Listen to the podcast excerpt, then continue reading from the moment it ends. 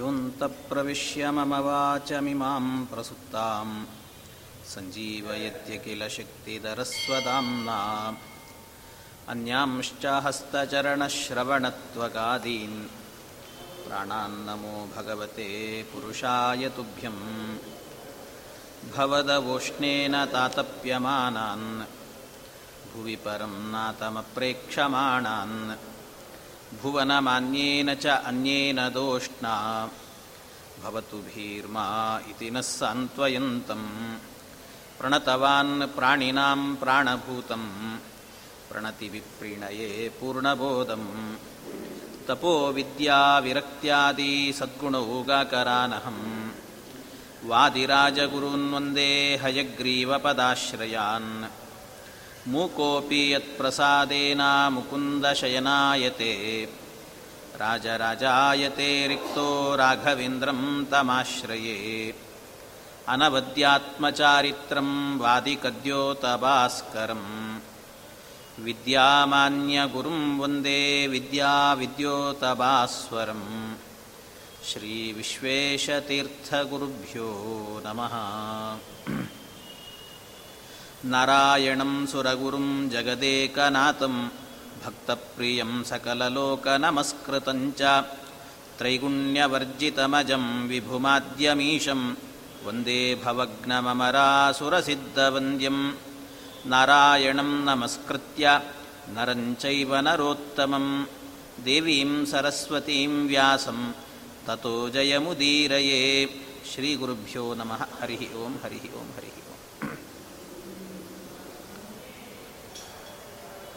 ಇಂದು ಸ್ವಲ್ಪ ನನ್ನ ವೈಯಕ್ತಿಕವಾದಂಥ ಯಾವುದೋ ಒಂದು ಕಾರಣದಿಂದ ಸ್ವಲ್ಪ ತಡ ಆಯಿತು. ಅದರಿಂದ ಬೇಸರಿಸಬಾರದು ಅಂತ ಮೊದಲು ಹೇಳ್ತಾ ಮುಂದೆ ಭೀಷ್ಮಾಚಾರ್ಯರು ತನ್ನ ತಂದೆಗೆ ಮದುವೆ ಮಾಡಬೇಕು ಅನ್ನೋ ಉದ್ದೇಶದಿಂದಾಗಿ ತಂದೆ ಶಂತನು ಹೋಗಿ ಸತ್ಯವತಿಯನ್ನು ವಿವಾಹ ಮಾಡಿಕೊಳ್ಳಬೇಕು ಅಂತ ಅವನ ಮನಸ್ಸಿಗೆ ಬಂದಾಗ ಅದಕ್ಕೆ ಅವಳಲ್ಲಿ ಹುಟ್ಟುವ ಮಕ್ಕಳಿಗೇನೆ ಮುಂದಿನ ರಾಜ್ಯಭಾರದ ವ್ಯವಸ್ಥೆಯನ್ನು ಮಾಡಿಕೊಡಬೇಕು ಅಂತ ದಾಶರಾಜ ಹೇಳಿದರೆ ಅದಕ್ಕೆ ಒಪ್ಪದೇ ಬಂದ ಶಂತನು. ಅವನ ಮುಖಂಲಾನವನ್ನು ನೋಡಿ, ಬೇಸರಿಸಿದ ಬೇಸರಿಸಿಕೊಂಡಂಥ ಮುಖವನ್ನು ನೋಡಿ ಅವನನ್ನು ಕೇಳದೇನೆ ಸಾರಥಿಯನ್ನು ಕೇಳಿ ಭೀಷ್ಮಾಚಾರ್ಯರು, ನನ್ನ ತಂದೆಗೆ ಏನಾಗಿದೆ ಅನ್ನೋ ವಿಚಾರವನ್ನು ತಿಳ್ಕೊಂಡು ತಂದೆಗೆ ಏನು ಬೇಕೋ ಅದನ್ನು ಮಾಡುತ್ತೇನೆ ಅಂತ ದಾಶರಾಜನ ಮನೆಗೆ ಹೋಗಿದ್ದಾರಂತೆ ಭೀಷ್ಮಾಚಾರ್ಯರು. ಅವರು ಭೀಷ್ಮಾಚಾರ್ಯರಿನ್ನೂ ಆಗಿಲ್ಲ. ಆಗಿನ್ನೂ ದೇವವ್ರತ. ಆಗ ದಾಶರಾ, ದಾಶರಾಜ ಗೃಹಂ ಜಗಾಮ ಅಂತ ದಾಶರಾಜನ ಮನೆಗೆ ಹೋಗಿದ್ದಾರೆ. ಹೋದಾಗ ಅದೇ ವಿಚಾರವನ್ನು ನಿನ್ನ ತನ್, ನಿನ್ನ ತಂದೆಗೆ ನನ್ನ ಮಗಳನ್ನು ಕೊಟ್ಟು ವಿವಾಹ ಮಾಡಬೇಕು ಅಂತಾದರೆ ನನ್ನ ಮಗಳಲ್ಲಿ ಹುಟ್ಟೋ ಮಕ್ಕಳಿಗೇನೆ ರಾಜ್ಯ ಸಿಗಬೇಕು, ನೀನು ರಾಜ್ಯಭಾರವನ್ನು ಮಾಡಬಾರದು ಅಂತ ಹೇಳಿದಾಗ ಆಗ ಮೊಟ್ಟ ಮೊದಲಿಗೇನೆ ಭೀಷ್ಮಾಚಾರ್ಯರು ಮಾಡಿದಂಥ ಪ್ರತಿಜ್ಞೆ, ಅದರಿಂದಲೇ ಭೀಷ್ಮ ಅನ್ನೋ ಹೆಸರು ಬಂತು.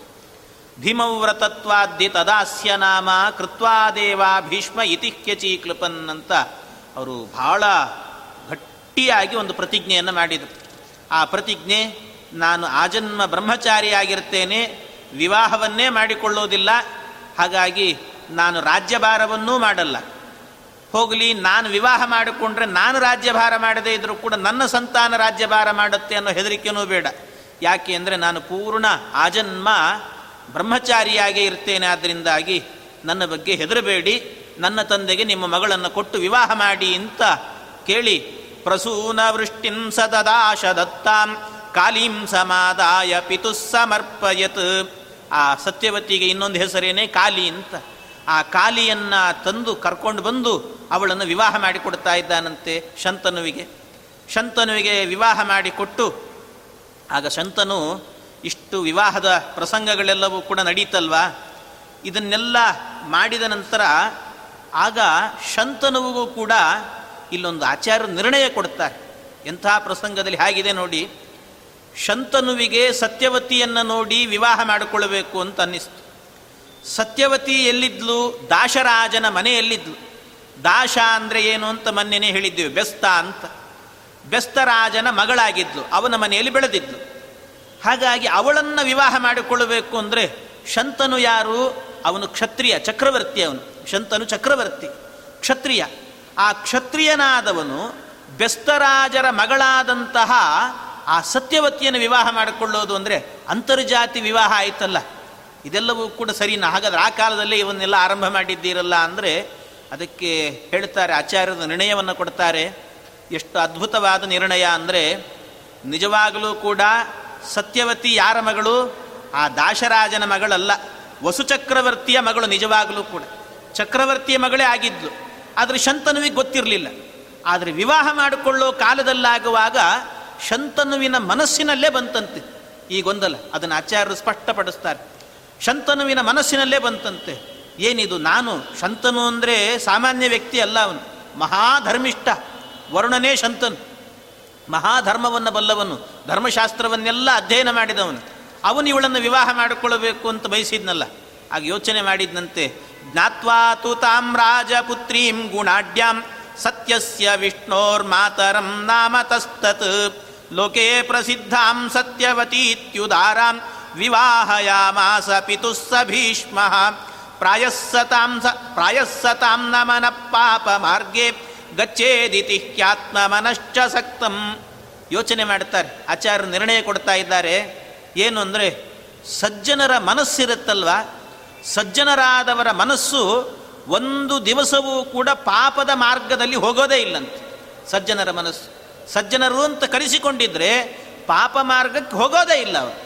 ಹಾಗೆ ಶಂತನುವೂ ಕೂಡ ಈ ಪ್ರಸಂಗದಲ್ಲಿ ವಿವಾಹ ಮಾಡಿಕೊಳ್ಳಬೇಕು ಅಂತ ಬಯಸಿದ್ದಾನಲ್ಲ ಅವನು. ಅವನ ಮನಸ್ಸಿಗೆ ಬಂದಿದೆ. ಅದರಿಂದ ಯೋಚನೆ ಮಾಡ್ತಾನಂತೆ, ನನ್ನ ಮನಸ್ಸಿಗೆ ಬಂದಿದೆ ಅಂತಾದರೆ, ಶಂತನುವಿನ ಮನಸ್ಸಿಗೆ ಬಂದಿದೆ ಅಂದರೆ, ಅವಳು ದಾಶರಾಜನ ಮಗಳಲ್ಲ, ಯಾರೋ ಒಬ್ಬ ಕ್ಷತ್ರಿಯ ಕನ್ಯನೇ ಆಗಿರಬೇಕು ಅಂತ ಅವಳು ಮನಸ್ಸಿಗೆ ಬಂದಿದ್ದರಿಂದಲೇ ಅದು ನಿಶ್ಚಯ ಆಗ್ತದಂತೆ. ಯಾಕೆ ಅಂದರೆ, ಸಜ್ಜನರಾಗುವಾಗ ಪಾಪಕರ್ಮವನ್ನು ಮಾಡೋದೇ ಇಲ್ಲ. ಪಾಪ ಮಾರ್ಗದಲ್ಲಿ ಸಾಗೋದೇ ಇಲ್ಲ. ಇವನ ಮನಸ್ಸು ಅವಳ ಮೇಲೆ ಹೋಗಿದೆ. ಹೋಗಿದೆ ಅಂದರೆ ಅದು ಪಾಪ ಆಗಿತ್ತು ಅಂತ ಆದರೆ ಆ ಕಡೆಗೆ ಮನಸ್ಸೇ ಹೋಗ್ತಿರಲಿಲ್ಲ. ಅವನು ಮನಸ್ಸು ಮಾಡಿದ್ದಾನೆ ಆದ್ರಿಂದಲೇ ಅವನಿಗೆ ಕನ್ಫರ್ಮ್ ಆಯ್ತಂತ. ಇದು ನಾನು ಮಾಡ್ತಾ ಇರುವಂತಹದ್ದು, ಇದು ಪಾಪಕರ್ಮ ಅಲ್ಲ ಅಂತ. ಅದರಿಂದ ಜ್ಞಾತ್ವಾಪಿತಾಂ ದಾಶಗೃಹೇ ವಿವರ್ಧಿತಾಂ.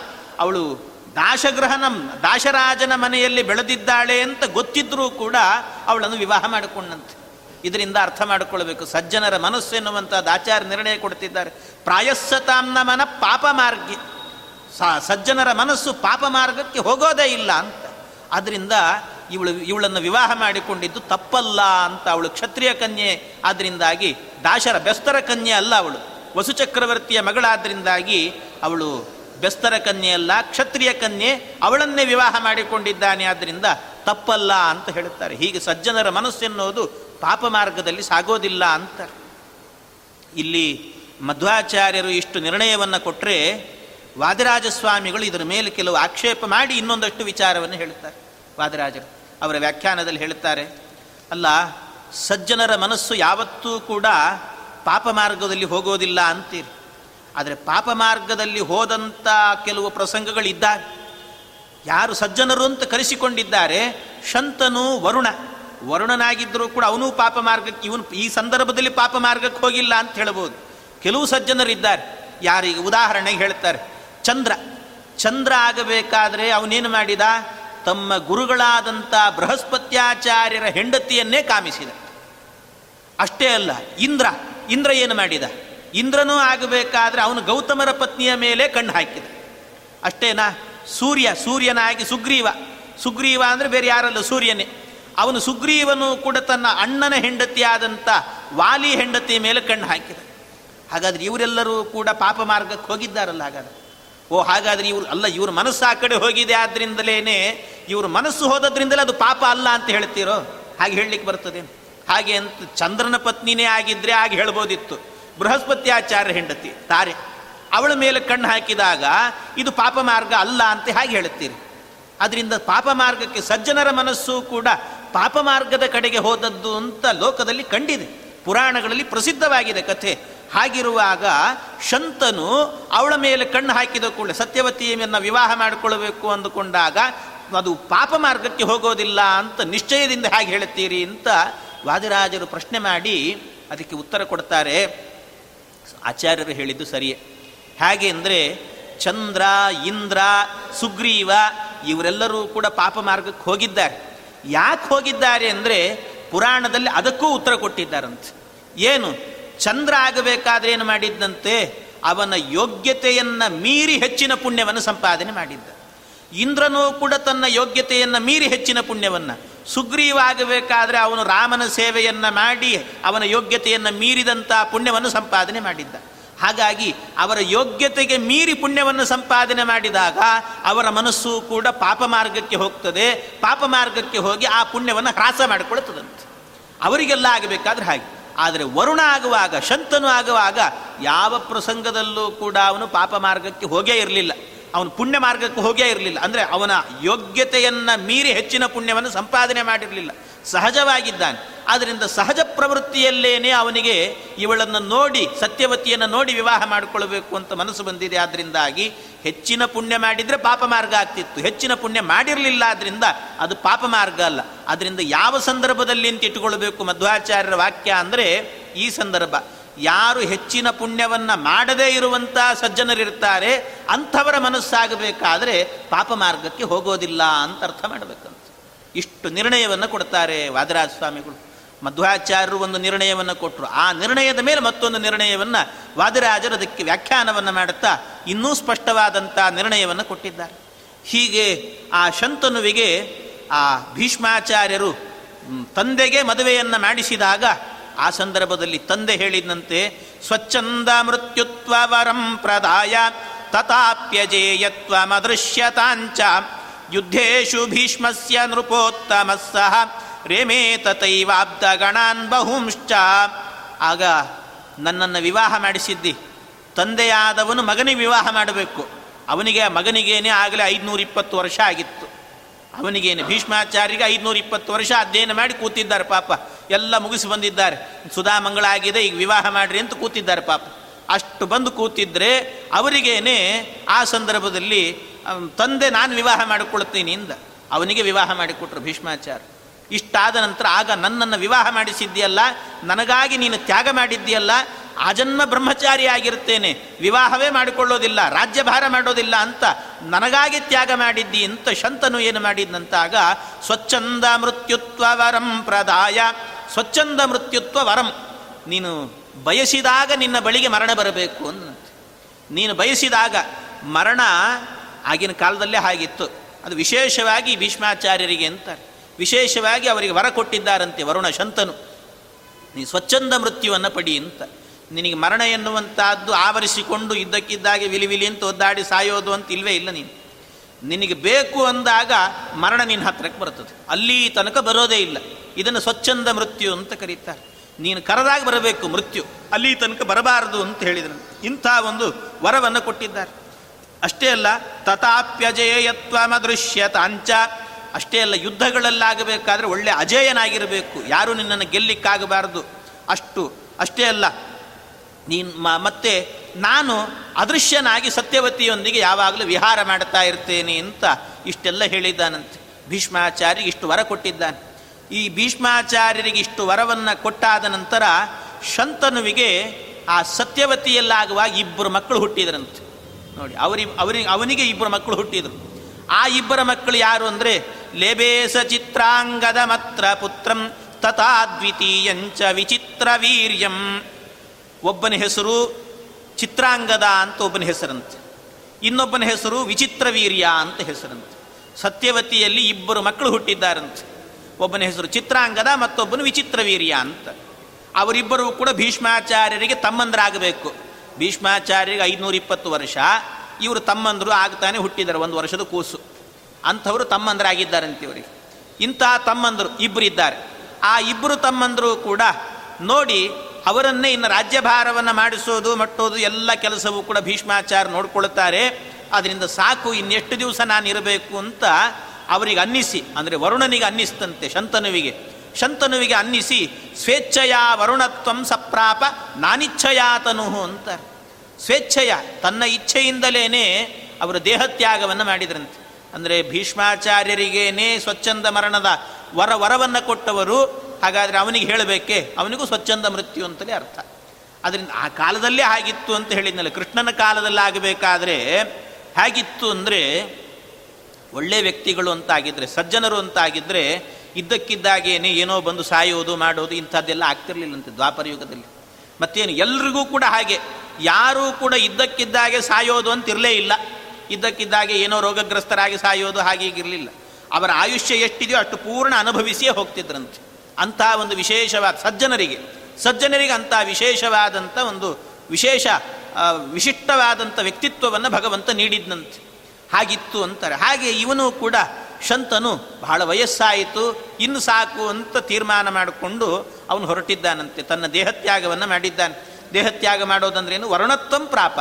ಅವನ ಮೂಲ ರೂಪ ಏನಿದೆ? ವರ್ಣರೂಪ ಆ ವರ್ಣರೂಪವನ್ನೇ ಪಡೆದಿದ್ದಾನಂತೆ ಶಂತನು.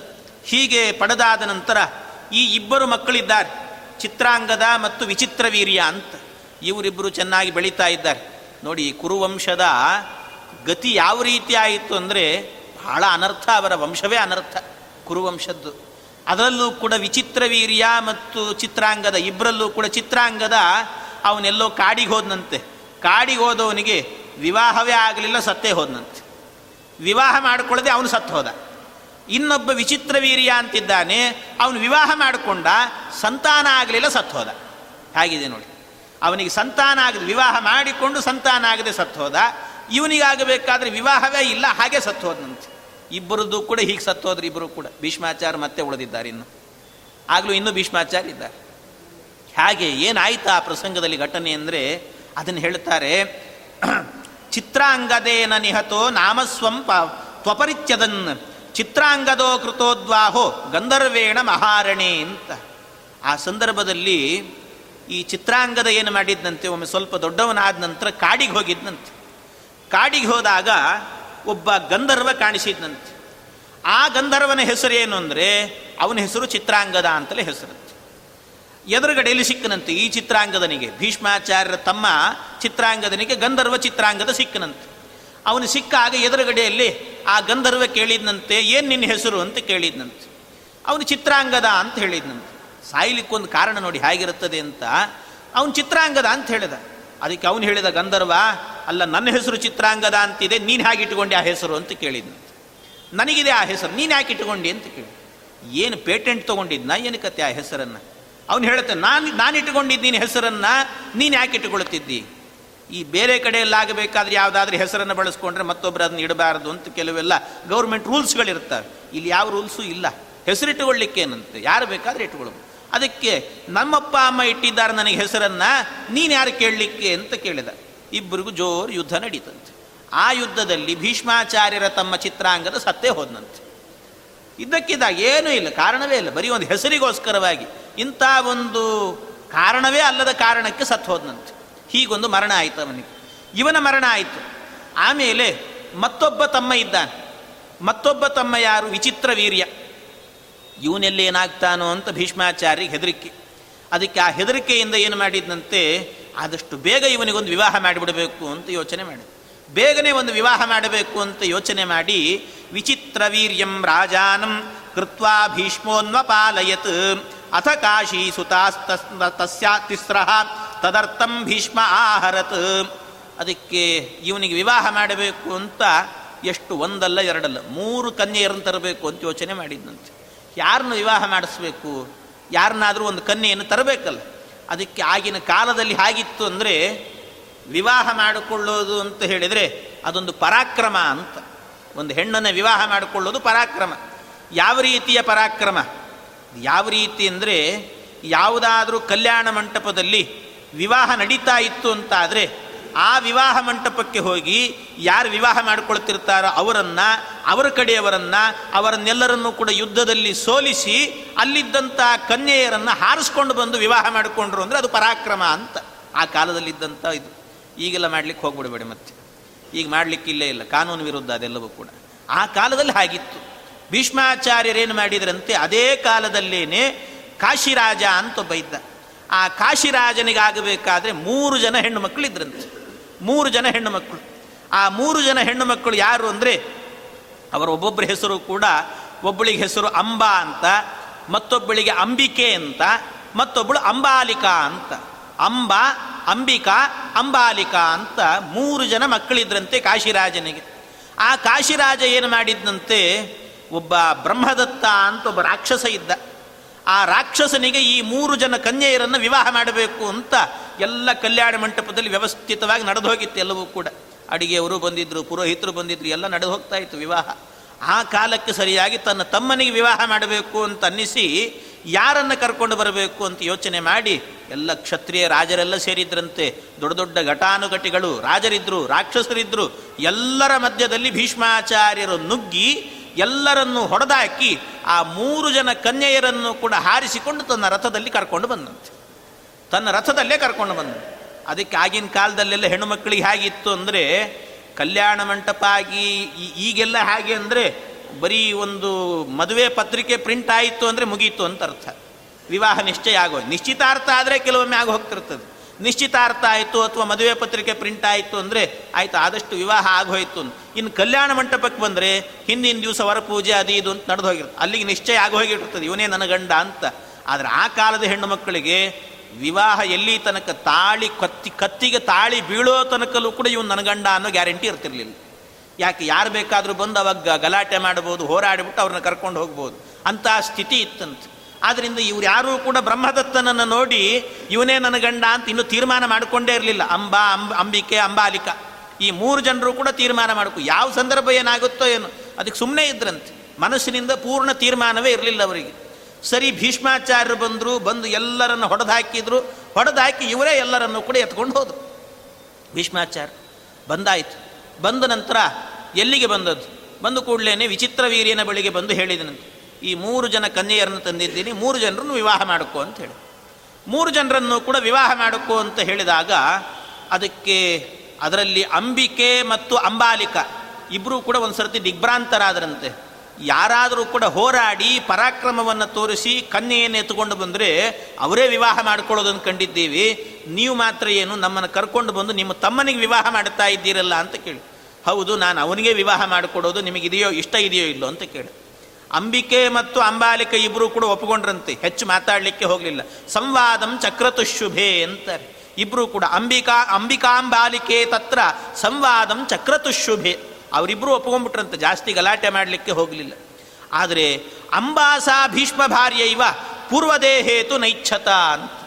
ಆದರೆ ಅಂಬೆ ಆಗಬೇಕಾದ್ರೆ ಅಂಬಿಕೆ ಒಪ್ಪಿದ್ದಾಳೆ, ಅಂಬಾಲಿಕೆ ಒಪ್ಪಿದ್ದಾಳೆ. ವಿಚಿತ್ರ ವೀರ್ಯನನ್ನು ಮದುವೆ ಮಾಡಿಕೊಳ್ಳಿಕ್ಕೆ. ಆದರೆ ಅಂಬೆ ಮಾತ್ರ ಒಪ್ಪಿಕೊಳ್ಳೇ ಇಲ್ಲಂತೆ. ನಾನೇನೋ ನೀನೇ ವಿವಾಹ ಮಾಡಿಕೊಳ್ಳುತ್ತಿ ಅಂತ ನಿನ್ನ ಜೊತೆಗೆ ಬಂದೆ, ನೀನು ವಿವಾಹ ಮಾಡಿಕೊಳ್ಳೋದಿಲ್ಲ ಅಂದರೆ ನಾನು ಇಲ್ಲಿರೋದಿಲ್ಲ, ನಾನು ಬ್ರಹ್ಮದತ್ತನನ್ನೇ ವಿವಾಹ ಮಾಡಿಕೊಳ್ಳುತ್ತೀನಿ ಎಂದಂತ ಅವಳು ಹೇಳಿದ್ರು ಅಂಬೆ ಹೇಳಿದ್ರು ನಾನು ಬ್ರಹ್ಮದತ್ತನೇ ವಿವಾಹ. ಭೀಷ್ಮಾಚಾರ್ಯ ಹೇಳಿದರು, ಸರಿ ಹಾಗಾದ್ರೆ ನೀನು, ನಾನಂತೂ ವಿವಾಹ ಮಾಡಿಕೊಳ್ಳಲ್ಲ. ಮಾಡಿಕೊಳ್ಳೋದಾದ್ರೆ ನನ್ನ ತಮ್ಮನನ್ನು ವಿವಾಹ ಮಾಡಿಕೊ. ಇಲ್ಲ ಅಂದರೆ ಬ್ರಹ್ಮದತ್ತನ ಬಳಿಗೆ ಹೋಗ್ತೇ, ಹೋಗು ಅಂತ ಹೇಳಿದೆ ನನಗೆ ಭೀಷ್ಮಾಚಾರ್ಯ. ಹೊರಟು ಹೋಗು ಅಂತ ಕಳಿಸಿದರು. ಸರಿ ಅಂತ ಅಂಬೆ ಹೋದ್ಲು.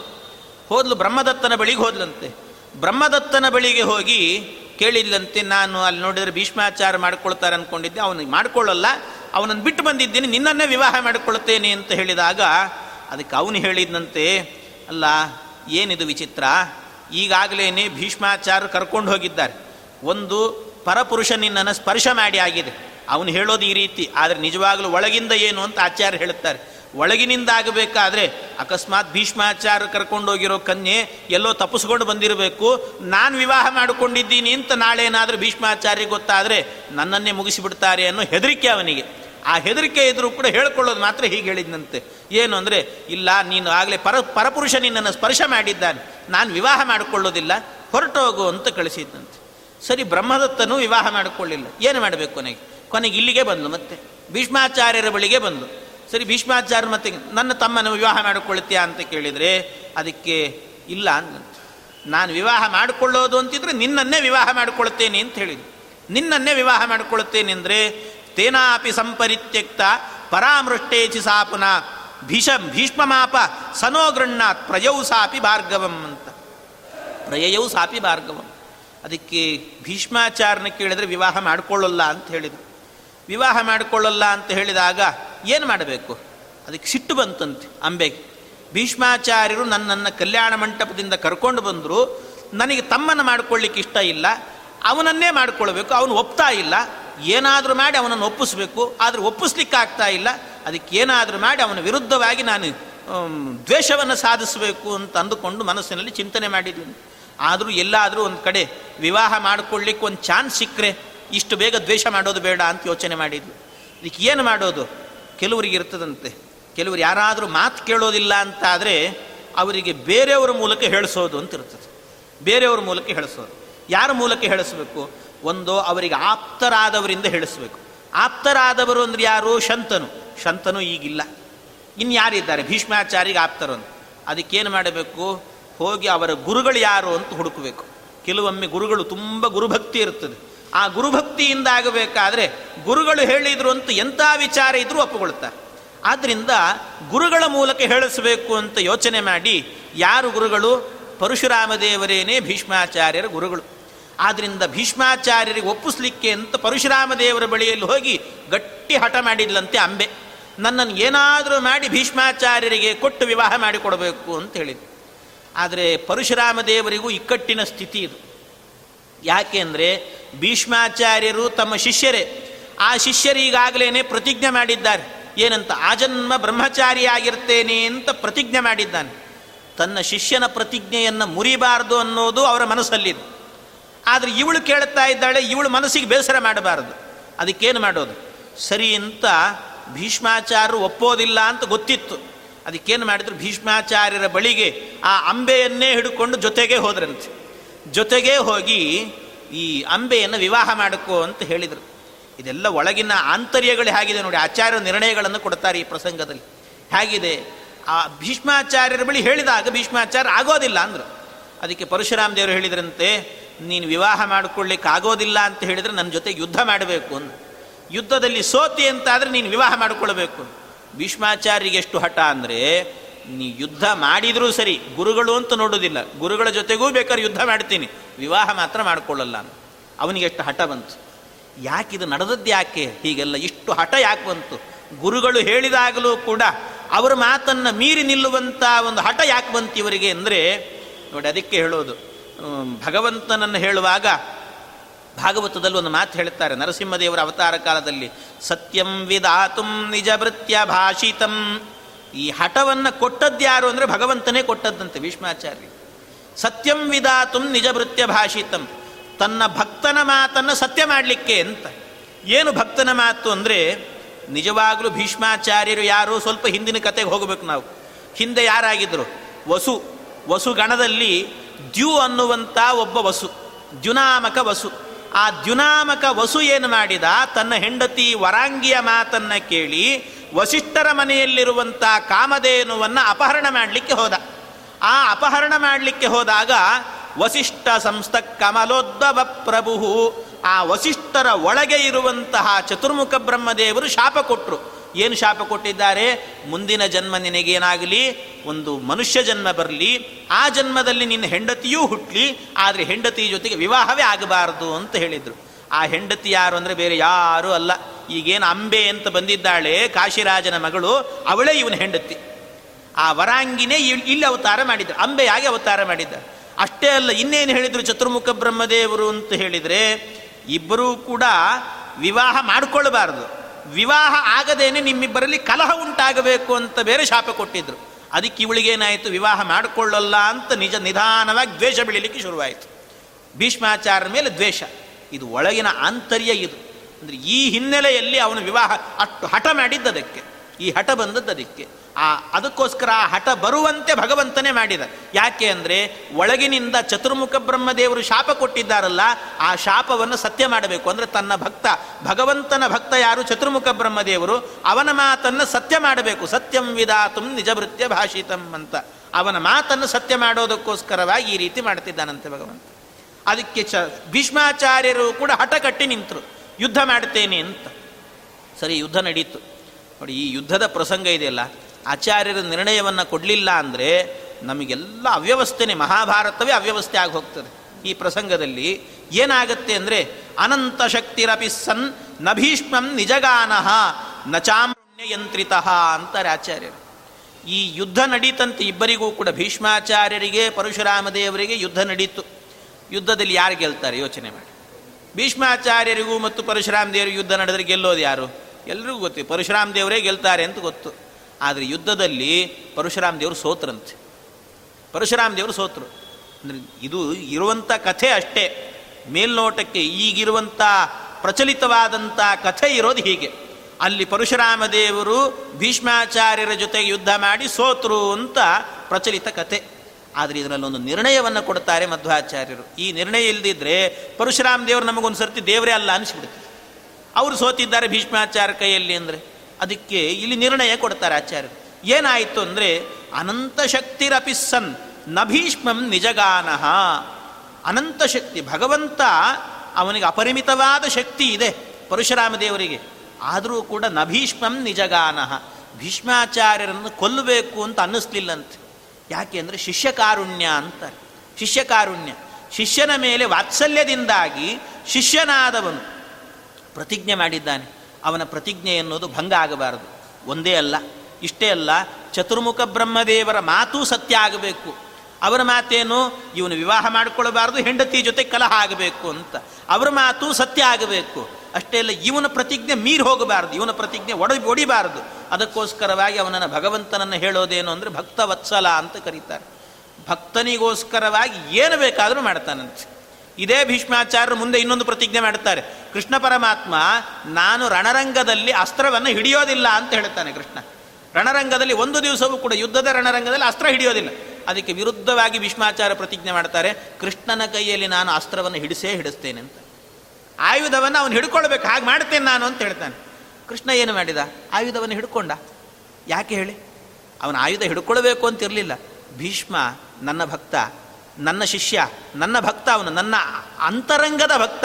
ಆ ಅಂತರಂಗದ ಭಕ್ತನಿಗಾಗಿ ನನ್ನ ಪ್ರತಿಜ್ಞೆಯನ್ನು ಕೂಡ ನಾನು ಮುರಿದು ಹಾಕ್ತೇನೆ ಬೇಕಾದರೆ. ನನ್ನ ಭಕ್ತನ ಪ್ರತಿಜ್ಞೆಯನ್ನು ನಾನು ಜಯಗೊಳಿಸ್ತೇನೆ ಅಂತಾನೆ ಕೃಷ್ಣ. ಅಂದರೆ ಭಕ್ತನ ಪ್ರತಿಜ್ಞೆಗಾಗಿ ತನ್ನ ಪ್ರತಿಜ್ಞೆಯನ್ನು ಕೂಡ ಬಿಟ್ಟುಬಿಡ್ತಾನಂತೆ ಭಗವಂತ. ಹಾಗೆ ಇಲ್ಲೂ ಕೂಡ ಶಿಷ್ಯವಾತ್ಸಲ್ಯ, ಭಕ್ತನ ಮೇಲಿನ ಕಾರುಣ್ಯ. ಆ ಕಾರುಣ್ಯದಿಂದಾಗಿ ಸೋತಂತೆ ನಟಿಸಿದ್ದಾನಷ್ಟೇ ಭಗವಂತ ಅಂತ ಇಟ್ಕೊಳ್ಬೇಕು ಇದು ಆಚಾರ್ಯರು ಕೊಡುವಂಥ ನಿರ್ಣಯ. ಈ ನಿರ್ಣಯ ಇಲ್ಲದೆ ಇದ್ದರೆ ನಮ್ಮ ಪರಶುರಾಮ ದೇವರನ್ನು ಒಂದು ಸರ್ತಿ ಭಗವಂತನೇ ಅಲ್ಲ ಅಂತ ಅನಿಸ್ಬಿಡ್ತದೆ. ಆದರೂ ಈ ಪ್ರಸಂಗದಲ್ಲಿ ಕೆಲವರಿಗೆ ಈ ರೀತಿ ಯಾಕೆ ಮಾಡಿದ ಭಗವಂತ ಅಂದರೆ ಒಂದು ಶಿಷ್ಯ ಕಾರುಣ್ಯ, ಅದರ ಜೊತೆಗೇನು ಅಂದರೆ ಇದು ಯಾರು ಸರಿಯಾಗಿ ಆಚಾರ್ಯರನ್ನು ಅರ್ಥ ಮಾಡಿಕೊಂಡು ಈ ಸಿದ್ಧಾಂತವನ್ನು ಹಿಡ್ಕೊಂಡು ಹೊರಟಿರ್ತಾರೋ ಅವರಿಗೆ ಸರಿಯಾಗಿ ಅರ್ಥ ಆಗ್ತದೆ. ಇನ್ನು ಉಳಿದವರಿಗೆ ಪರಶುರಾಮ ದೇವರ ಬಗ್ಗೆ ಸರಿಯಾದ ನಂಬಿಕೆ ಇಲ್ಲದೆ ಇದ್ದವರಿಗೆ ಪರಶುರಾಮ ದೇವರು ದೇವರೇ ಅಲ್ಲ ಅನ್ನುವಂಥ ಭಾವ ಬರೆಸ್ತಾನಂತೆ ಭಗವಂತ.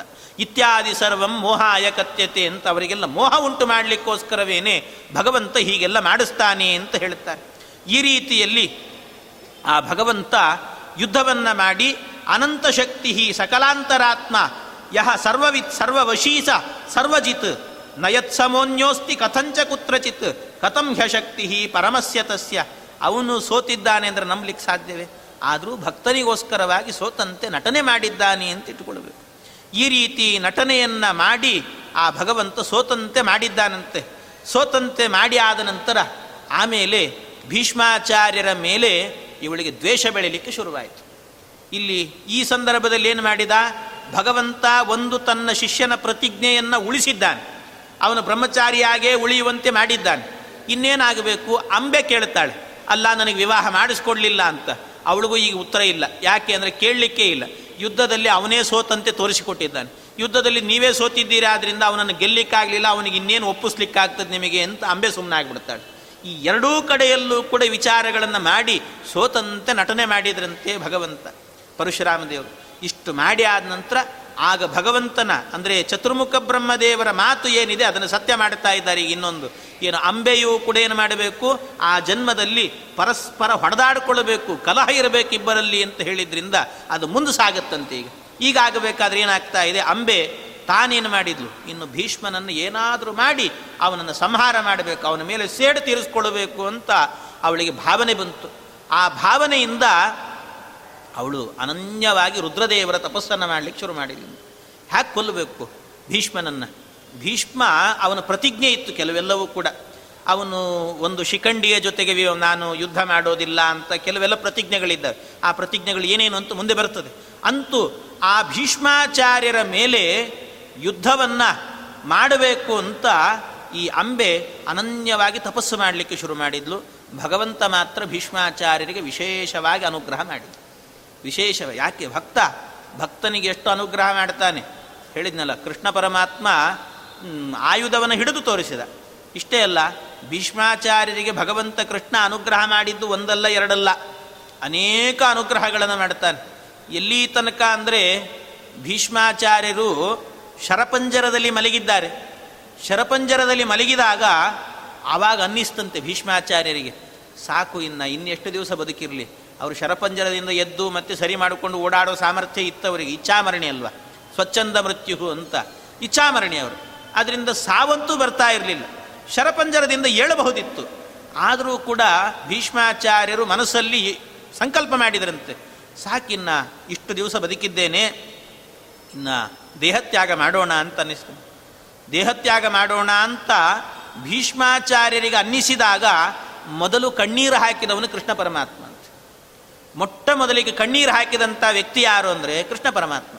ಕೃಷ್ಣನೇ ಕಣ್ಣೀರು ಹಾಕಿದ ಎಲ್ಲರೂ ಕೂಡ ಏನು ಅಂದರೆ ಯಾರು ಕಣ್ಣೀರು ಹಾಕಲಿಲ್ಲ. ಸ್ವಲ್ಪ ಬೇಸರ ಮಾಡಿಕೊಂಡ್ರು ಅಷ್ಟೇ. ಯಾರು ಕಣ್ಣೀರು ಹಾಕಲಿಲ್ಲ. ಯಾಕೆ ಅಂದರೆ ಆಗಲೇ ಎಂಟುನೂರು ವರ್ಷ ಆಗಿತ್ತಂತೆ ಅವನಿಗೆ. ಎಂಟುನೂರು ವರ್ಷದ ಮುದುಕ ಅದು ಶರಪಂಜರದಲ್ಲಿ ಮಲಗಿ ವಿಲಿ ವಿಲಿ ಅಂತ ಒದ್ದಾಡ್ತಾ ಇದ್ದಾನೆ. ಹೀಗೆ ಒದ್ದಾಡಿಕೊಂಡು ನರಳೋಕ್ಕಿಂತಲೂ ಕೂಡ ಹೋಗೋದು ಲೇಸಲ್ಲ ಅಂತ ಎಲ್ಲರೂ ಕೂಡ ಯೋಚನೆ ಮಾಡ್ತಿದ್ರು. ಆದರೆ ಕೃಷ್ಣ ಮಾತ್ರ ಕಣ್ಣೀರು ಹಾಕಿದ್ನು ಶಿಷ್ಯ ವಾತ್ಸಲ್ಯ, ಭಕ್ತ ವಾತ್ಸಲ್ಯ ಎಷ್ಟಿದೆ ಅಂತ ನೋಡಿ ಅವನಿಗೆ, ಕೃಷ್ಣನಿಗೆ. ಯಾಕೆ ಅಂದರೆ ಆ ವ್ಯಕ್ತಿ ಸಾಯ್ತಾನೆ ಅಂತಲ್ಲ ಮುಖ್ಯ ಅವನಿಗೆ. ಆ ವ್ಯಕ್ತಿ ಸಾಯ್ತಾನೆ ಅನ್ನೋದಕ್ಕಿಂತಲೂ ಕೂಡ ಆ ವ್ಯಕ್ತಿ ಅಧ್ಯಯನ ಮಾಡಿದ್ದು ಎಷ್ಟು ವರ್ಷ? ಬೃಹಸ್ಪತ್ಯಾಚಾರ್ಯರಲ್ಲಿ ವೇದಗಳನ್ನು ಅಧ್ಯಯನ ಮಾಡಿದ್ದಾನೆ ಪರಶುರಾಮ ದೇವರ ಬಳಿಯಲ್ಲಿ ತತ್ವಗಳನ್ನು ಅಧ್ಯಯನ ಮಾಡಿದ್ದಾನೆ, ಅದರ ಜೊತೆಗೆ ಅಸ್ತ್ರಗಳನ್ನು ಅಧ್ಯಯನ ಮಾಡಿದ್ದಾನೆ, ಎಲ್ಲ ಶಾಸ್ತ್ರಗಳನ್ನು ಕೂಡ. ಆ ಕಾಲದಲ್ಲಿ ಅವನಿಗೆ ಸರಿಸಾಟಿಯಾದಂಥ ಮತ್ತೊಬ್ಬ ಜ್ಞಾನಿ ಇರಲಿಲ್ಲ ಅಂತಾರೆ. ಭೀಮಸೇನ ದೇವರು ಬೇರೆ. ಅವನಿಗೆ ಸರಿಸಾಟಿಯಾದ ಜ್ಞಾನಿ ಮತ್ತೊಬ್ಬ ಇರಲಿಲ್ಲ ಅಂತಾರೆ. ಭೀಮನನ್ನು ಬಿಟ್ಟಿಟ್ಟುಕೊಳ್ಬೇಕು. ಅಷ್ಟು ದೊಡ್ಡ ಜ್ಞಾನಿ ಅಂತೆ. ಅದಕ್ಕೆ ಕೃಷ್ಣ ಹೇಳಿದ, ಧರ್ಮರಾಜನನ್ನು ಎಳ್ಕೊಂಡು ಹೋಗ್ತಾನೆ. ಎಳ್ಕೊಂಡು ಹೋಗಿ ಕೃಷ್ಣ ಹೇಳ್ತಾನೆ, ಈ ಭೀಷ್ಮಾಚಾರ್ಯರಲ್ಲಿ ಜ್ಞಾನದ ರಾಶಿ ತುಂಬಿಕೊಂಡಿದೆ. ಅವನಲ್ಲಿ ಇರುವಂಥ ಎಲ್ಲ ಜ್ಞಾನವನ್ನು ಹೀರ್ಕೋ ನೀನು ಅಂತ ಎದರಲ್ಲೇ ಕೂಡಿಸಿ ಅವನಿಗೆ. ಜೊತೆಗೆ ಅವನು ಕೂತ್ಕೊಳ್ತಾನೆ ಕೃಷ್ಣ ಪರಮಾತ್ಮ. ಅವನು ಕೂತ್ಕೊಳ್ತಾನೆ ಅಲ್ಲೇ ಹತ್ತಿರದಲ್ಲೇ ಕೂತ್ಕೊಂಡಂತೆ ಇವರು, ಶರಪಂಜರದಲ್ಲಿ ಮಲಗಿದ್ದಾನೆ. ಮಲಗಿದಾಗ ಕೃಷ್ಣ ಪರಮಾತ್ಮ ಎದರಲ್ಲೇ ಕೂತಿದ್ದಾನಂತೆ. ಕುಳಿತುಕೊಂಡು, ನೀನು ಹೇಳು ಅಂತ ಅವನಿಂದ ಹೇಳಿಸ್ತಾ ಇದ್ದಾನಂತೆ. ಆಗಲೇನೆ ಧರ್ಮರಾಜ ಕೇಳ್ತಾನೆ ಎಲ್ಲ ಪ್ರಶ್ನೆಗಳನ್ನು ಕೇಳಿದ. ಎಲ್ಲ ಪ್ರಶ್ನೆಗಳನ್ನು, ಎಲ್ಲ ರೀತಿಯಲ್ಲಿ, ಅದು ಏನೇನು ಫಿಸಿಕ್ಸು ಕೇಳಿದ್ದಾನೆ ಕೆಮಿಸ್ಟ್ರಿ ಕೇಳಿದ್ದಾನೆ ಎಕನಾಮಿಕ್ಸ್ ಕೇಳಿದ್ದಾನೆ, ಎಲ್ಲ ಶಾಸ್ತ್ರಗಳನ್ನು ಕೇಳಿ, ಇಂಥದ್ದು ಬಿಟ್ಟಿದ್ದಾನೆ ಅಂತಿಲ್ಲ.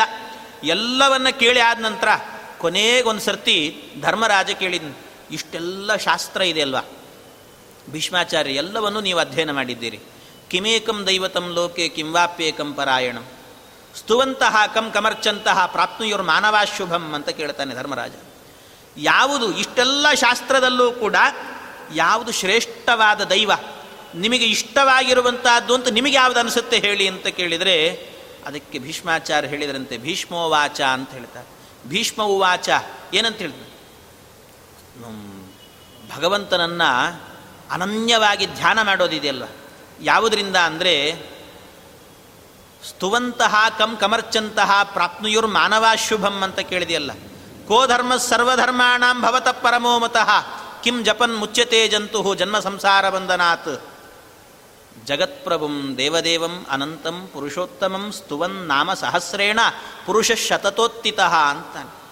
ಜಗತ್ಪ್ರಭುಂ ದೇವದೇವಂ ಜಗತ್ತಿಗೆ ಒಡೆಯನಾಗಿರುವಂಥ ಭಗವಂತ ಇದ್ದಾನಲ್ವಾ? ಅವನನ್ನು ಸ್ತುವನ್ ನಾಮ ಸಹಸ್ರೇಣ. ಅವನನ್ನು ವಿಷ್ಣು ಸಹಸ್ರನಾಮದಿಂದ ಸ್ತೋತ್ರ ಮಾಡೋದಿದೆಯಲ್ಲ? ಇದಕ್ಕಿಂತಲೂ ಕೂಡ ದೊಡ್ಡ ಧರ್ಮ ಇನ್ಯಾವುದೂ ಇಲ್ಲ ಅಂತ ಹೇಳ್ತಾನೆ. ಭಗವಂತನನ್ನು ಸರ್ವೋತ್ತಮ ಅಂತ ಭಜನೆ ಮಾಡೋದಿದೆಯಲ್ವಾ? ಇದಕ್ಕಿಂತಲೂ ಕೂಡ ಜಗತ್ತಿನಲ್ಲಿ ಶಾಸ್ತ್ರಗಳಲ್ಲೇ ಶಾಸ್ತ್ರದ ಎಲ್ಲ ಶಾಸ್ತ್ರಗಳ ತಿರುಳು. ಎಲ್ಲ ಆಲೋಡ್ಯ ಸರ್ವಶಾಸ್ತ್ರಾಣಿ, ಎಲ್ಲ ಶಾಸ್ತ್ರಗಳನ್ನು ಮಥನ ಮಾಡಿದಾಗಿ ಸಿಕ್ಕಿರುವಂಥ ತಿರುಳು ಯಾವುದು ಅಂದರೆ ಸ್ತುವನ್ನಾಮ ಸಹಸ್ರೇಣ ಪುರುಷ ಶತತೋತ್ತಿತ. ಆ ಭಗವಂತನನ್ನು ಸ್ತೋತ್ರ ಮಾಡೋದು, ಅವನ್ನು ಸರ್ವೋತ್ತಮ ಅಂತ ಸ್ತೋತ್ರ ಮಾಡೋದಿದೆಯಲ್ವಾ? ಇದಕ್ಕಿಂತ ಯಾವುದು ಮಿಗಿಲಾದ ಧರ್ಮವೇ ಇಲ್ಲ ಅಂತ ಭೀಷ್ಮಾಚಾರ್ಯರು ಕೊಡುವಂತಹ ಅಷ್ಟು ಅಷ್ಟು ಅಧ್ಯಯನ ಮಾಡಿದಂಥ ಒಬ್ಬ ವ್ಯಕ್ತಿ ಕೊಟ್ಟಂಥ ನಿರ್ಣಯ ಇದು. ಅವನು ಕೊಟ್ಟಂಥ ನಿರ್ಣಯ. ಆ ನಿರ್ಣಯವನ್ನು ತಗುವಂಥ ಕೃಷ್ಣ ತಾನೇ ಎದರಲ್ಲಿ ಕೂತು ಕೊಡಿಸಿದ್ದಾನಂತೆ. ಜಗನ್ನಾಥ ದಾಸರು ಹೇಳ್ತಾರಲ್ಲ, ನೋಡಿ ಭೀಷ್ಮಾಚಾರ್ಯ ಶರಪಂಜರದಲ್ಲಿ ಮಲಗಿದ್ದಾರೆ. ಕೃಷ್ಣ ಪರಮಾತ್ಮ ಎದರಲ್ಲೇ ಕೂತ್ಕೊಂಡಿದ್ನಂತೆ. ಹೇಳ್ತಾರೆ ಜಗನ್ನಾಥ ದಾಸರು, ಮಲಗಿ ಪರಮಾದರದಿ ಪಾಡಲು ಕುಳಿತು ಕೇಳುವ. ಮಲಗಿ ಪರಮಾದರದಿ. ಶರಪಂಜರದಲ್ಲಿ ಭೀಷ್ಮಾಚಾರ್ಯ ಮಲಗಿದ್ದಾರೆ. ಕುಳಿತು ಕೇಳುವ. ಕೃಷ್ಣ ಪರಮಾತ್ಮ ಅಲ್ಲೇ ಕೂತು ಕೇಳ್ತಾನಂತೆ. ಅದನ್ನೇ ಹೇಳಿದ ಜಗನ್ನಾಥಾಸರು. ಈ ಅರ್ಥದಲ್ಲೇ ಹೇಳಿರುವಂತಹದ್ದು. ಮಲಗಿ ಪರಮಾದರದಿ ಪಾಡಲು ಕುಳಿತು ಕೇಳು. ಕುಳಿತು ಪಾಡಲು ನಿಲ್ಲುವ ಕುಳಿತು ಪಾಡಲು ನಿಲ್ಲುವ ಎಲ್ಲಿ ಅಂದರೆ ಧ್ರುವರಾಜರಾಗಬೇಕಾದ್ರೆ ಅವರು ಕೂತ್ಕೊಂಡು ತಪಸ್ಸು ಮಾಡ್ತಾ ಇದ್ರು. ಒಳಗಿದ್ದಂಥ ಭಗವಂತ ಎದುರುಗಡೆಯಲ್ಲೇ ಬಂದು ನಿಂತ. ಒಳಗಿದ್ದ ಭಗವಂತ ವಾಸುದೇವ ದ್ವಾದಶಾಕ್ಷರ ಮಾಡುವಾಗ ಎದರಲ್ಲೇ ಬಂದು ನಿಂತಿದ್ದಾನೆ. ನಿಂತರೆ ನಲಿವ ಅಂತ. ಪ್ರಹ್ಲಾದರಾಜರು ನಿಂತು ಭಜನೆ ಮಾಡಲಿಕ್ಕೆ ಶುರು ಮಾಡಿದಾಗ ಭಗವಂತ ನರ್ತನೆ ಮಾಡಿಕೊಂಡು ಕಂಬವನ್ನು ಒಡ್ಕೊಂಡು ಹೊರಗೆ ಬಂದಲ್ಲ, ನರ್ತನೆಯನ್ನೇ ಮಾಡಿದಂತೆ ನಿಂತರೆ ನಲಿವ ಅಂತ ಹೇಳ್ತಾರೆ. ಹೀಗೆ ಮಲಗಿ ಪರಮಾದರದಿ ಪಾಡಲು ಅನ್ನೋದಕ್ಕೆ ಭೀಷ್ಮಾಚಾರ್ಯರು ಕುಳಿತು ಪಾಡಲು ಅಂತ ಹೇಳಿದ್ದಕ್ಕೆ ಧ್ರುವರಾಜರು ನಿಂತರೆ ನಲಿವ ಅನ್ನೋದಕ್ಕೆ ಅದಕ್ಕೆ ಪ್ರಹ್ಲಾದರಾಜರು ಅಂತ ಇಟ್ಟುಕೊಳ್ಳಬೇಕು. ಹಾಗೆ ಇಲ್ಲೂ ಕೂಡ ಭೀಷ್ಮಾಚಾರ್ಯರ ಮೇಲೆ ಪರಮಾನುಗ್ರಹವನ್ನು ಮಾಡಿದ್ದಾರಂತೆ ಭಗವಂತ. ಅಷ್ಟು ಭಕ್ತ ವತ್ಸಲ ಅವನು ಅಂತ ಕರೀತಾರೆ. ಅಂಥ ಭಕ್ತ ವತ್ಸಲನಾದಂಥ ಆ, ಭಗವಂತ ಅನುಗ್ರಹ ಮಾಡಿದ್ದಾನೆ ಭೀಷ್ಮಾಚಾರ್ಯರಿಗೆ. ಆ ಭೀಷ್ಮಾಚಾರ್ಯರ ಮೇಲೆ ಅಂಬೆ ಪ್ರತೀಕಾರವನ್ನು ಮಾಡಬೇಕು ಅನ್ನೋ ದೃಷ್ಟಿಯಿಂದಾಗಿ ನಿರಂತರವಾಗಿ ರುದ್ರಸ್ತು ತಸ್ಯಾಸ್ತಪಸಾ ತುಷ್ಟ ಪ್ರಾದಾದ್ವರಂ ತದಾ. ಅದಕ್ಕೆ ಅವಳ ತಪಸ್ಸನ್ನು ಮೆಚ್ಚಿ ರುದ್ರದೇವರು, ಅನನ್ಯವಾದ ತಪಸ್ಸು ಅಂಬೆಯದ್ದು. ಆ ತಪಸ್ಸಿಗೆ ಮೆಚ್ಚಿ ರುದ್ರದೇವರು ಪ್ರತ್ಯಕ್ಷರಾಗಿ ಆಗ ವರವನ್ನು ಕೊಡ್ತಾ ಇದ್ದಾರಂತೆ. ಭೀಷ್ಮಸ್ಯ ಮೃತಿ ಹೇತುತ್ವಂ ಕಾಲಾತ್ ಪುಂದೇಹ ಸಂಭವಂ. ಭೀಷ್ಮಸ್ಯ ಮೃತಿ ಹೇತುತ್ವಂ ಭೀಷ್ಮನನ್ನ ಸಾಯಿಸೋದಕ್ಕೆ ನೀನೇ ಕಾರಣಳಾಗಬೇಕು. ನೋಡಿ, ಭೀಷ್ಮನನ್ನ ಕೊಲ್ಲೋದಕ್ಕೆ ನೀನು ಕಾರಣಳಾಗಿರಬೇಕು. ಅವಳು ಕೇಳಿದ ವರವು ಅದೇ. ಭೀಷ್ಮನ ಸಾವಿಗೆ ನಾನು ಕಾರಣ ಆಗಬೇಕು ಅಂತ ಕೇಳಿದ್ಲಂತೆ. ಅದಕ್ಕೆ ಭೀಷ್ಮನ ಸಾವಿಗೆ ನೀನೇ ಕಾರಣಳಾಗಬೇಕು ಅಂತ ವರವನ್ನು ಕೊಡ್ತೇನೆ. ಅಷ್ಟೇ ಅಲ್ಲ, ಕಾಲಾತ್ ಪುಂದೇಹ ಸಂಭವಂ. ಮಧ್ಯದಲ್ಲಿ ನಿನಗೆ ಸ್ವಲ್ಪ ದಿವಸ ಆದ ನಂತರ ಪುಂದೇಹ ಸಂಭವಂ. ಪುಂದೇಹ ಅಂದರೆ ನಿನ್ನ ಹೆಣ್ಣಿನ ದೇಹ ಹೋಗಿ ಗಂಡಿನ ದೇಹ ಬರಬೇಕು ನಿನಗೆ ಅಂತ ಇನ್ನೊಂದು ವರ ಕೊಟ್ಟಿದ್ದಾರೆ. ಅದೆಲ್ಲ ಯಾಕೆ ಅಂತ ಮುಂದೆ ಬರ್ತದೆ ಆ ಪ್ರಸಂಗ ಎಲ್ಲವೂ ಕೂಡ. ಯಾಕೆ ಹಾಗೆ ವರವನ್ನು ಕೊಟ್ಟಿದ್ದಾರೆ ರುದ್ರದೇವರು? ಅವಳು ಯಾಕೆ? ಅವಳು ಶಿಖಂಡಿ ಅಂತ ಕರೆಸಿಕೊಳ್ತಾಳೆ ಮುಂದೆ. ಅದೆಲ್ಲವೂ ಕೂಡ ಯಾಕೆ ಆಗ್ತದೆ ಅಂತ ಭೀಷ್ಮಾಚಾರ್ಯ ಪ್ರತಿಜ್ಞೆಗೂ ಒಂದೊಂದು ಮಹಾಭಾರತ ಇದೆಯಲ್ವ ನಾನು ಆಗಲೇ ಹೇಳಿದ ಮೊದಲನೇ ದಿವಸವೇ ಹೇಳಿದೆ, ಸರ್ವಶಾಸ್ತ್ರಾರ್ಥ ನಿರ್ಣಯ ಅಂತ. ಒಂದೊಂದು ವಿಚಾರವನ್ನು ಕೂಡ ಎತ್ತಿಕೊಂಡ್ರೆ ಒಳಗೆ ತಿರುಳು ತಿರುಳು ತಿರುಳು. ಅದರಲ್ಲಿ ಬರೀ ಮಾವಿನ ಹಣ್ಣು ಅಂತ ಇಟ್ಕೊಂಡ್ರೆ ಅದರಲ್ಲಿ ಸಿಪ್ಪೆನೇ ಇಲ್ಲ. ಬರೀ ತಿರುಳು ಮಾತ್ರ. ಗೊರಟೆ ಇಲ್ಲ, ಬೀಜ ಇಲ್ಲ, ಏನೂ ಇಲ್ಲ. ತಿರುಳು ಮಾತ್ರ ಇರುತ್ತೆ. ಅದೇ ಮಹಾಭಾರತ ಅಂತ ತಿಳ್ಕೊಂಡು ಅಂಥ ಅದ್ಭುತವಾಗಿರುವಂಥದ್ದು ಮಹಾಭಾರತ. ಹಾಗೆ ಆಗ ವರವನ್ನು ಕೊಡ್ತಾ ಇದ್ದಾರಂತೆ. ಇಂಥ ವರವನ್ನು ಕೊಟ್ಟಾಗ ಇನ್ನು ಅನೇಕ ವರಗಳನ್ನು ಕೊಟ್ಟು ಭೀಷ್ಮಾಚಾರ್ಯರನ್ನ ನೀನು ಕೊಲ್ಲೋದಕ್ಕೆ ಹೊರಡಬಹುದು ಅಂತ ಆಗ ಅಂಬೆಗೆ ವರವನ್ನು ಕೊಟ್ಟು ಕಳಿಸಿದ್ದಾರೆ. ಆಮೇಲೆ ಅಂಬೆ ಭೀಷ್ಮಾಚಾರ್ಯರ ಮೇಲೆ ದ್ವೇಷವನ್ನು ಮಾಡಿ ಅವನನ್ನು ಕೊಲ್ಲಬೇಕು ಅಂತ ಬರ್ತಾಳೆ. ಆ ಪ್ರಸಂಗಗಳನ್ನೆಲ್ಲವನ್ನು ಕೂಡ ಬಹಳ ಮನಮೋಹಕವಾಗಿ ಅದರ ನಿರ್ಣಯಗಳನ್ನು ಕೊಡ್ತಾರೆ ಆಚಾರ್ಯರು. ಯಾಕೆಂದರೆ ಇಲ್ಲಿ ಈ ಪ್ರಸಂಗದಲ್ಲಿ ಅವಳಿಗೆ ಹೆಣ್ಣು ಹೆಣ್ಣು ಗಂಡಾಗೋದೇ ಇಲ್ಲ ಅಂತ ಉಪನಿಷತ್ತುಗಳು ಹೇಳುತ್ತಾರೆ ಶಾಸ್ತ್ರದ ಸಾರ ಅದು. ಒಂದು ಹೆಣ್ಣು ಯಾವತ್ತಿದ್ರೂ ಗಂಡಾಗೋದಿಲ್ಲ ಅನ್ನುವಂಥದ್ದು ಅದು ಸಾರ, ಶಾಸ್ತ್ರದ್ದು. ಆದರೆ ಇವಳು ಹೆಣ್ಣಿನ ದೇಹ, ಆದರೆ ಗಂಡಾಗುವಂತ ಇವಳಿಗೊಂದು ವರವನ್ನು ಕೊಟ್ಟಿದ್ದಾರೆ ರುದ್ರದೇವರು. ಅದು ಹೇಗೆ ಸಾಧ್ಯ? ಅದರಿಂದ ಹೆಣ್ಣು ಗಂಡಾಗಲಿಕ್ಕೆ ಹೇಗೆ ಸಾಧ್ಯ ಅನ್ನುವ ಕೆಲವು ಸಮಸ್ಯೆಗಳು ಬರ್ತವೆ ಆ ಸಮಸ್ಯೆಗಳಿಗೆಲ್ಲದಕ್ಕೂ ಕೂಡ ಆಚಾರ್ಯರು ಅದು ತಾತ್ಪರ್ಯ ನಿರ್ಣಯದಲ್ಲಿ ನಿರ್ಣಯವನ್ನು ಕೊಡುತ್ತಾರೆ ಏತಸ್ಮಿನ್ನೇವ ಕಾಲೇತು ಸುತಾರ್ಥಂ ಸದೃಪದಸ್ತಪಃ ಚಕಾರ ಶಂಭವೇ ಚೈನಂ ಸೋಬ್ರವೀತ್ ಕನ್ಯಕಾತವ ಅಂತ ಆ ಪ್ರಸಂಗದಲ್ಲಿ ಅವಳು ಗಂಡಾಗೋದು ಹೇಗೆ, ಹೆಣ್ಣಿದ್ದವಳು ಗಂಡಾಗೋದು ಹೇಗೆ, ಅರ್ಧ ಅರ್ಧ ದಿವಸ ಗಂಡಾಗ್ತಾಳೆ, ಅರ್ಧ ದಿವಸ ಹೆಣ್ಣಾಗ್ತಾಳೆ, ಅಂತಹ ಪ್ರಸಂಗಗಳೆಲ್ಲ ಬರ್ತವೆ. ಆ ಎಲ್ಲ ಪ್ರಸಂಗಗಳನ್ನು ಕೂಡ ಮತ್ತೆ ನಾಳೆ ದಿವಸ ಸೇರಿದಾಗ ನೋಡೋಣ ಅಂತ ಹೇಳ್ತಾ ಇಂದಿನ ಉಪನ್ಯಾಸ ಕೃಷ್ಣಾರ್ಪಣ ಮಸ್ತು